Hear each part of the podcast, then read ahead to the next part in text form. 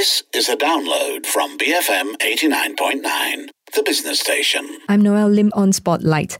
This morning, we assess the impact of the US China trade war on Malaysia and whether it's fair to compare with Vietnam, which has become a major trade beneficiary. Also, what does Malaysia need to do to up its game in the long term? We turn to Kelvin Cheng, researcher at the Economics, Trade and Regional Integration Division of the Institute of Strategic and International Studies, or ISIS, in Malaysia, for his views. Welcome to the show. So, what can we expect in the US China trade conflict in the short term? The US tariffs on Chinese goods, as it stands, um, is already at a level we've never seen for about four decades. We've had three rounds of US tariffs in 2018 amid allegations of China's unfair trade practices related to intellectual property. The US imposed a fourth round of US tariffs on Chinese goods, an additional fifth round. In my view, I think the prospects of uh, both sides agreeing to a comprehensive uh, US China trade deal in the near term remains somewhat cloudy you know, we've had some initial optimism uh, in early this year and late last year. And of course, the trade negotiations are, of course, still ongoing. And recently, there's been a talk of a mini deal or an interim light version of a trade deal. And I think there's a good chance that that's where we're heading, right? Another temporary truce uh, with no comprehensive trade deal. The US economy seems to have grown steadily, yet Malaysia's exports to US have declined by close to 5% in the first half of 2019 compared to a growth of 5% last year. Some of Malaysia's neighbours, on the other hand, have reported higher growth. What's going on in Malaysia? A trade war can have both direct and indirect effects on um, the global economy and certainly the Malaysian economy as well. There's two opposing effects, right? So one is the the global effect, right? The lower global trade flows from um, the U.S.-China trade conflict, and uh, what's important is the uncertainty channel. You know, uh, as global supply chains are disrupted, there's increased policy uncertainty, increased uh, market volatility, and I think that also weighs in heavily on um, Malaysian exports as well. So, what have been the gainers and losers in Malaysia? Our analysis suggests that overall, despite the potential for trade diversion, um, the US census data set we analyzed uh, indicates that the reality has been more mixed, more nuanced. And we find that so far, despite gains in certain specific product lines, uh, overall trade diversion from shifts in US import demand have been um, somewhat minimal for Malaysia uh, especially when, when, like you said, when we compare it to some of our regional peers. Interestingly, we found that there's a large degree of diversity uh, even within the same product class. So, for example, uh, take semiconductors, right? Uh, one kind of semiconductor can be can see one of the largest gains in terms of exports to the U.S. But you take a similar semiconductor um, that's just slightly different, and that, that can have that can be the largest decliner of uh, exports to the U.S. What we see have has gained is um, photosensitive semiconductor devices, right? So these are diodes and uh, used in the, used in consumer electronic devices such as CD players or remote controls. And uh, other things is uh, memory parts or RAM, right, for computers, and uh, printed circuit assemblies. So these are sort of the green chips you see in the, the computer chips. And other things uh, include medical and non-medical rubber gloves, right? So these are top gainers. And um, in terms of you mentioned about losers, right? Some of the, the top declines in, in, in exports to the US have been um, parts of printers, printer parts, right? Printer parts, printer accessories, automatic data processing disk drives. So um, there's certainly a lot of uh, similarities between the, the gainers and losers in that they are both, uh, a, lot of it is electrical and electronic components. Are these changes mainly due to the trade war? Uh, there, there's certainly some, some other forces in this, in that a lot of these electrical and, and electronic components are affected by the um, global electronics demand, right? And that is currently quite soft at the moment. So it's not that we are losing any ground to, say, Vietnam. I would caution against direct comparisons to Vietnam in the sense that uh, if we look at what sorts of products Vietnam has, has gained, it's different than um, what, what we have gained. Because one thing to note is that US imports from Vietnam have been on an upward trajectory for a long time now, right? So even long before Trump became president, um, U.S. Ex- imports from Vietnam have been growing about um, 15, upwards of 15 percent a year each year. And um, similarly, other useful things to remember is that unlike us, Vietnam has a trade agreement with the U.S., um, the Vietnam-U.S. bilateral trade agreement, and also that Vietnam exports a higher proportion of uh, simple consumer goods, uh, potentially, and this is potentially easier to divert, right, easier to substitute. There's no need to wait for supply chains to shift that even more than Vietnam, um, Taiwan appears to be um, one of the biggest beneficiaries from U.S. import demand diversions, um, with large gains uh, of exports to the US. In each tariff list, we, we considered, right? So list one, list two, and list three tariffs. So I think everyone mentions Vietnam as sort of a, a knee jerk reaction, but there's actually more going on under the hood in terms of how the global supply chains are being uh, rerouted. A lot of uh, the, the, the, products that, that, like I mentioned earlier, the top five uh, decliners in terms of Malaysian exports to the US, a lot of this are being rerouted into uh, third countries, right? So recently we've, we've, seen Malaysia exports to Taiwan increase. So I think, um, and in my view, this is this is pointing towards how the global supply chains are being rerouted. So Malaysian exports to Taiwan has increased, and Taiwanese exports to U.S. increased by a lot. So in, in that sense, I think that that gives us an early indi- indication about how these um, supply chains are being being shifted. Vietnam is on the radar of foreign direct investors now. Does it make sense for Malaysia to compete for the same investors? I would tend to be cautious about direct comparisons between Malaysia and Vietnam, considering the level of development between Malaysia and Vietnam is still very large. And there are uh, structural issues that uh, and fundamental reasons why Vietnam has been one of the favorite uh, investment destinations as of late. And one, the level of development, right? They're still growing uh, quite rapidly, and there's still a lot of catch up growth to do before um, they reach the frontiers of a developing economy. And secondly, Vietnam is just a much larger market in general, a very large country in general, and they, they're seen as the next going to be the next big thing, right? So I think that that is that part is fundamental, that part is structural, right? And there's no way Malaysia can sort of match that. Yes, they also have a large population in rural farming areas, which can provide seasonal workers to factories that need to ramp up uh, in certain periods, like before Christmas. So Malaysia does not have that kind of base. Vietnam does have a much larger population and a much larger labor force, and uh, as of now, still a much cheaper labor force than Malaysia in that sense. Malaysia's exports to China have increased by 9% in the first half of this year, albeit at a lower rate than last year, which was uh, 16%. Should this be a cause of concern for Malaysia as we go into 2020? If China slows down, that, that would be a, a huge concern for us. Um, China is a huge trade, investment, and um, tourism partner for Malaysia. But as whether or not they will slow down, that's a that's a different different story altogether. Considering the level of um, commitment that the Chinese government has in implementing a lot of uh, economic stimulus and monetary stimulus. In my view, um, there are two opposing effects. So the first is a negative effect in that um, a third of Malaysia's exports to China are immediate, uh, intermediate uh, component exports, and this may see declines as um, the supply chain from China to the U.S. gets rerouted out of China. And the other, the other side is the, the positive side, right? The positive diversion effect, as China seeks to import from sources outside of the U.S. And um, if we if we look at what these goods are, and uh, the data so far on the Malaysian exports to China that I've looked at, uh, suggests that there seems to be a few broad categories that have seen gains. One of the top gainers uh, is actually wood pulp, um, and that's used to make paper or paper related stuff. And then, of course, other things are like iron and steel related products and lead related products. Okay, so some bright spots there. And as you mentioned, a lot of exports from Malaysia are being rerouted to Taiwan instead of China for final assembly. On Spotlight today, we are speaking with Kelvin Cheng, researcher at the Institute of Strategic and International Studies or ISIS in Malaysia. After this, we'll discuss the reforms that Malaysia needs to undertake to insulate its economy. On Spotlight today, we're looking into the US China trade war and its implications. We're speaking with Kelvin Cheng, researcher at the Institute of Strategic and International Studies, or ISIS, in Malaysia. The trade war and slower global economic growth bring up this narrative again about Malaysia, not low cost like uh, Vietnam and not high end enough. But if you look at developed markets like Singapore, they are also struggling now. Nevertheless, I believe we still need to progress. So, in your view, what reforms are most urgently needed? I think it's always interesting to relate this trade policy back towards um, economic growth and economic development, right? And I think there's uh, two aspects to think about here.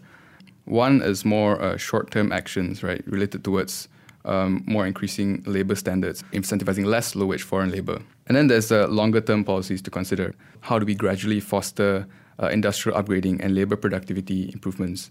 In terms of human capital development, I, in my view, I think this goes beyond education. This requires education reforms, sure, but maybe even more important is the need for um, social assistance and social policy to decrease the level of inequality of opportunity and increase the access to infrastructure.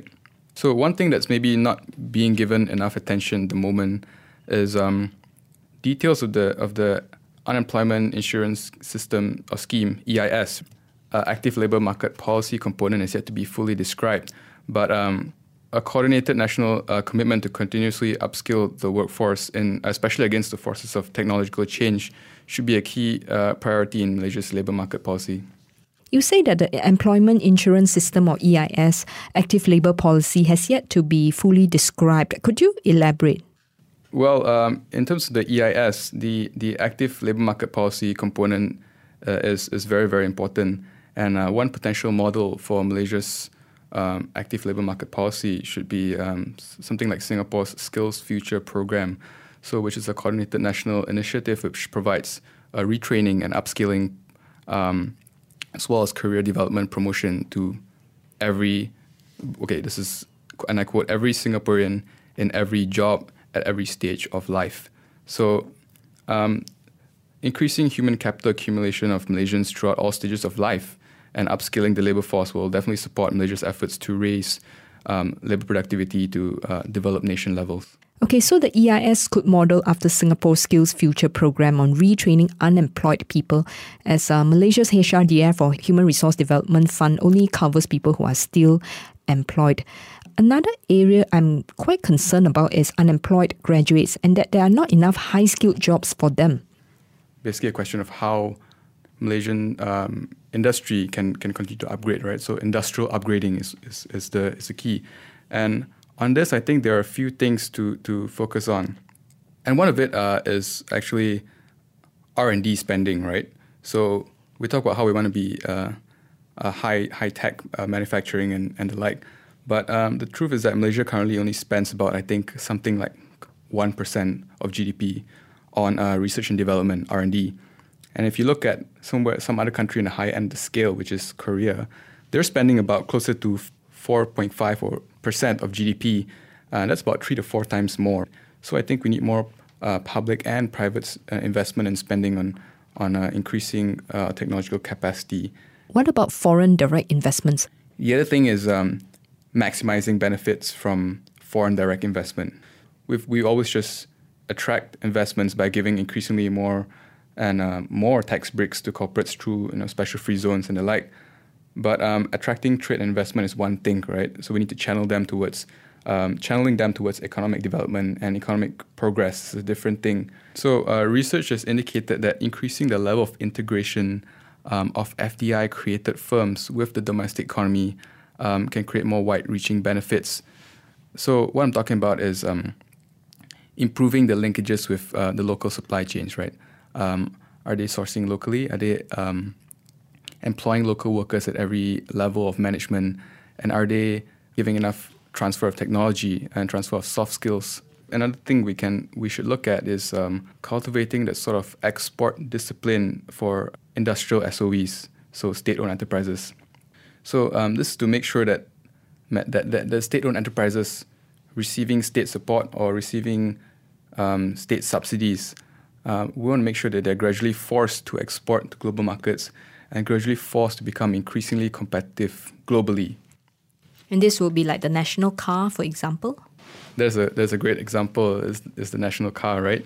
Traditionally, we've not been, been too strict on forcing any of, of firms that receive state subsidies to continue upgrading the capacity, um, upgrading the capabilities, and we, we have not been forcing them to um, export or compete in the global market as a condition for receiving um, the backing of the state. I wonder in reality if it's easy to impose export conditions or to impose a deadline, the cost to build overseas market share may outweigh the benefits at that point in time. So, how do you strike the right balance? Yeah, I think that's a great point. What every successful East Asian economy thus far has been doing when they were developing, right? So, we're talking about Japan, talking about Korea, talking about Taiwan. For example, let's take Korea, right? Instead of having one national car, in the beginning they had tens, or in which they eventually whittled them down, um, forced them to to compete, okay. and then what you left with is like the cream of the crop. So now we have the Kia. Hyundai hybrid that's hugely hugely successful, right? What could the Malaysian government be doing to attract more trade and foreign investments, and what sort of investments should it go for? If you look at some of the business surveys asking foreign investors and foreign firms what concerns that they have, in investing in Malaysia, you'll find that among the top responses currently are usually political uncertainty and policy uncertainty. I think there's a need for a common economic narrative, right, and a concrete long term plan for the economic development of Malaysia, the release of the 12 Malaysia Plan and the shared prosperity plans. But I think uh, in, in the policy brief, we highlight two more policy areas to focus on, uh, specifically on trade and foreign investment. And the first is structural reforms to the regulatory environment. And the second is uh, deepening regional integration efforts. So you've made the case for stronger regional integration, for example, the RCEP, uh, Regional Comprehensive Economic Partnership. Could you tell us more about that and, and really how soon could we see something concrete? When I talk about regional integration, it's not just RCEP. There's recent evidence that deepening regional integration and pursuing uh, regional trade agreements with non US regions can help to mitigate some of the negative effects of the trade conflict. Deepening regional integration even within ASEAN, right? And uh, with ASEAN and its economic partners. For example, we can look at increasing trade linkages with countries with existing free trade agreements with the US.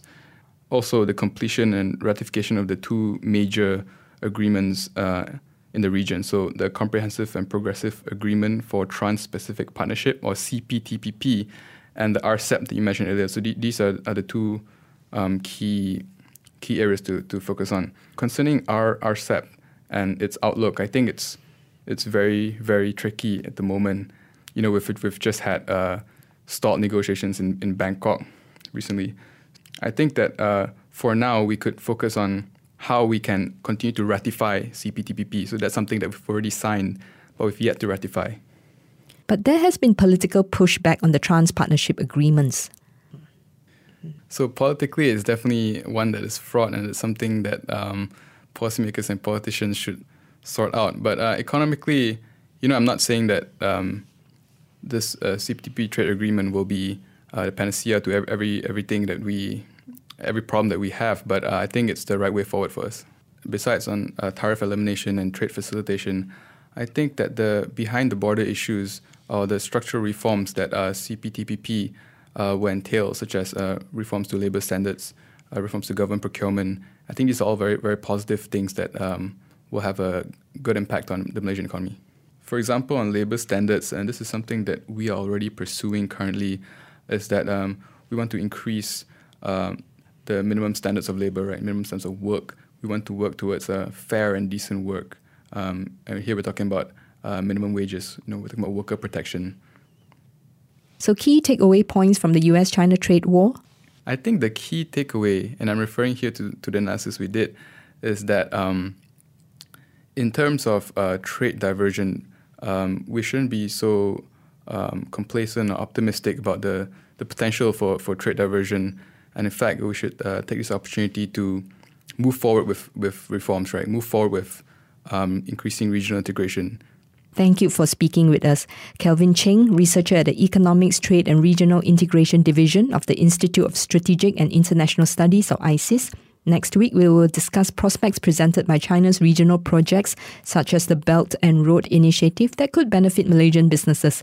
I'm Noel Lim on Spotlight for BFM 89.9. Thank you for listening to this podcast. To find more great interviews, go to bfm.my or find us on iTunes. BFM 89.9, the business station.